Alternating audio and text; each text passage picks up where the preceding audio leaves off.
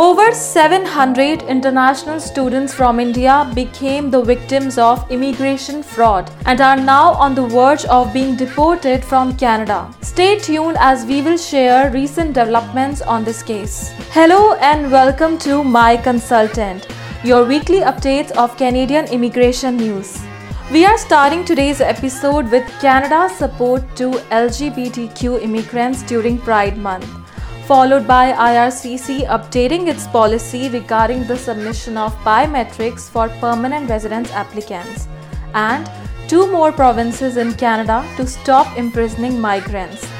Next, I will share recent developments in the international students fraud case and Tashina will discuss the expansion of Francophone Mobility Program. This episode of My Consultant is brought to you by Scotiabank.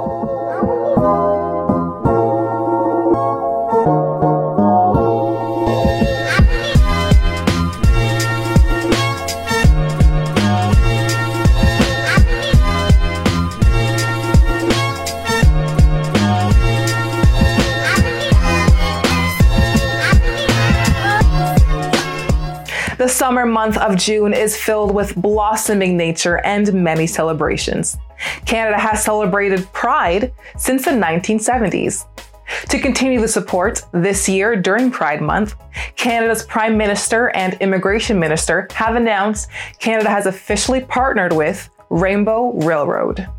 The Rainbow Railroad is a North American nonprofit organization that provides assistance to members of the LGBTQI community who are being persecuted for their sexual orientation, gender identity, gender expression, or sex characteristics. The organization has helped tens of thousands of LGBTQI refugees from all over the globe escape violence and persecution to safer lands.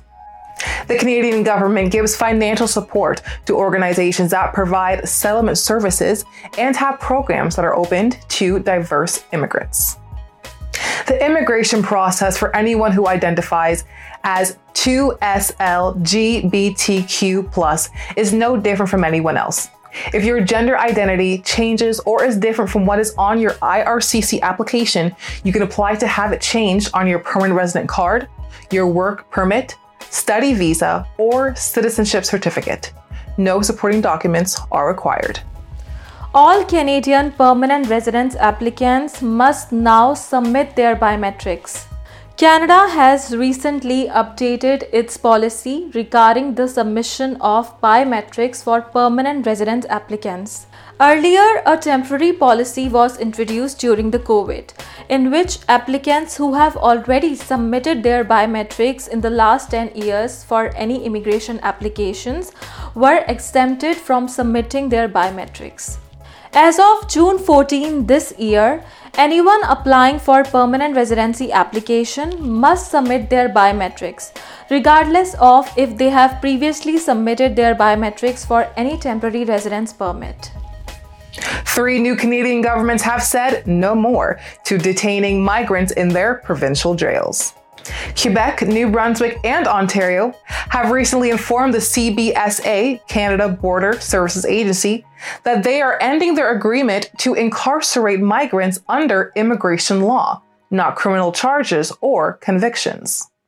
The agreement with the CBSA allows for the detainment of migrants they believe have not clearly established their identity, are a danger to the public, or pose a flight risk, as in they may not appear for their immigration processes like removal.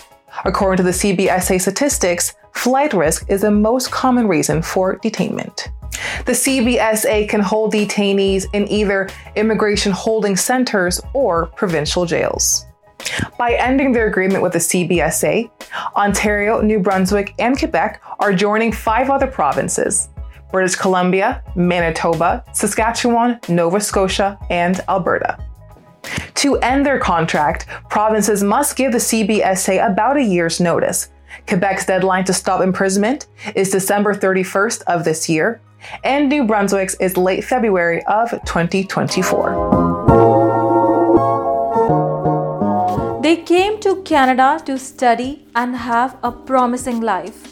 But now their Canadian dreams have come crashing back to earth. Over 700 international students from India are facing deportation from Canada after the Canadian government discovered that their letters of admissions of Canadian colleges were in fact fake. The letters of admissions were forged by an unauthorized practitioner in India who also charged students a fee to help them study in Canada. The students are claiming that they are unaware of the consultant's fraudulent behavior and fell victim to a fake college enrollment scam.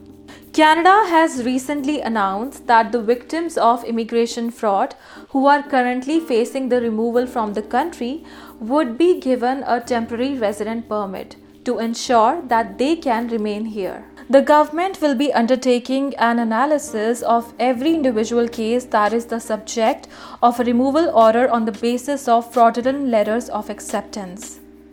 To review these cases, the government has created a task force of senior officials from IRCC and the Canada Border Service Agency, that is CBSA. The CBSA will provide the names of individuals accused of forging documents, and IRCC will investigate individual cases to determine if the person was genuinely intending to study in Canada.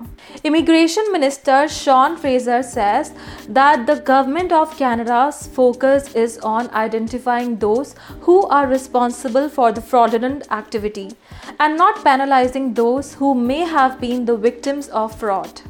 Affected students who are currently facing deportation charges have been granted 8-week temporary resident permit to cover them while their cases are being investigated.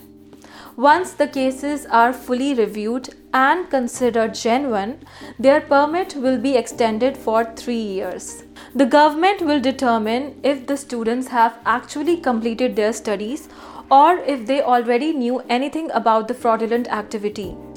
It will also work with the deported students who may have been the victims of fraudulent activities to see if they can be brought back to Canada.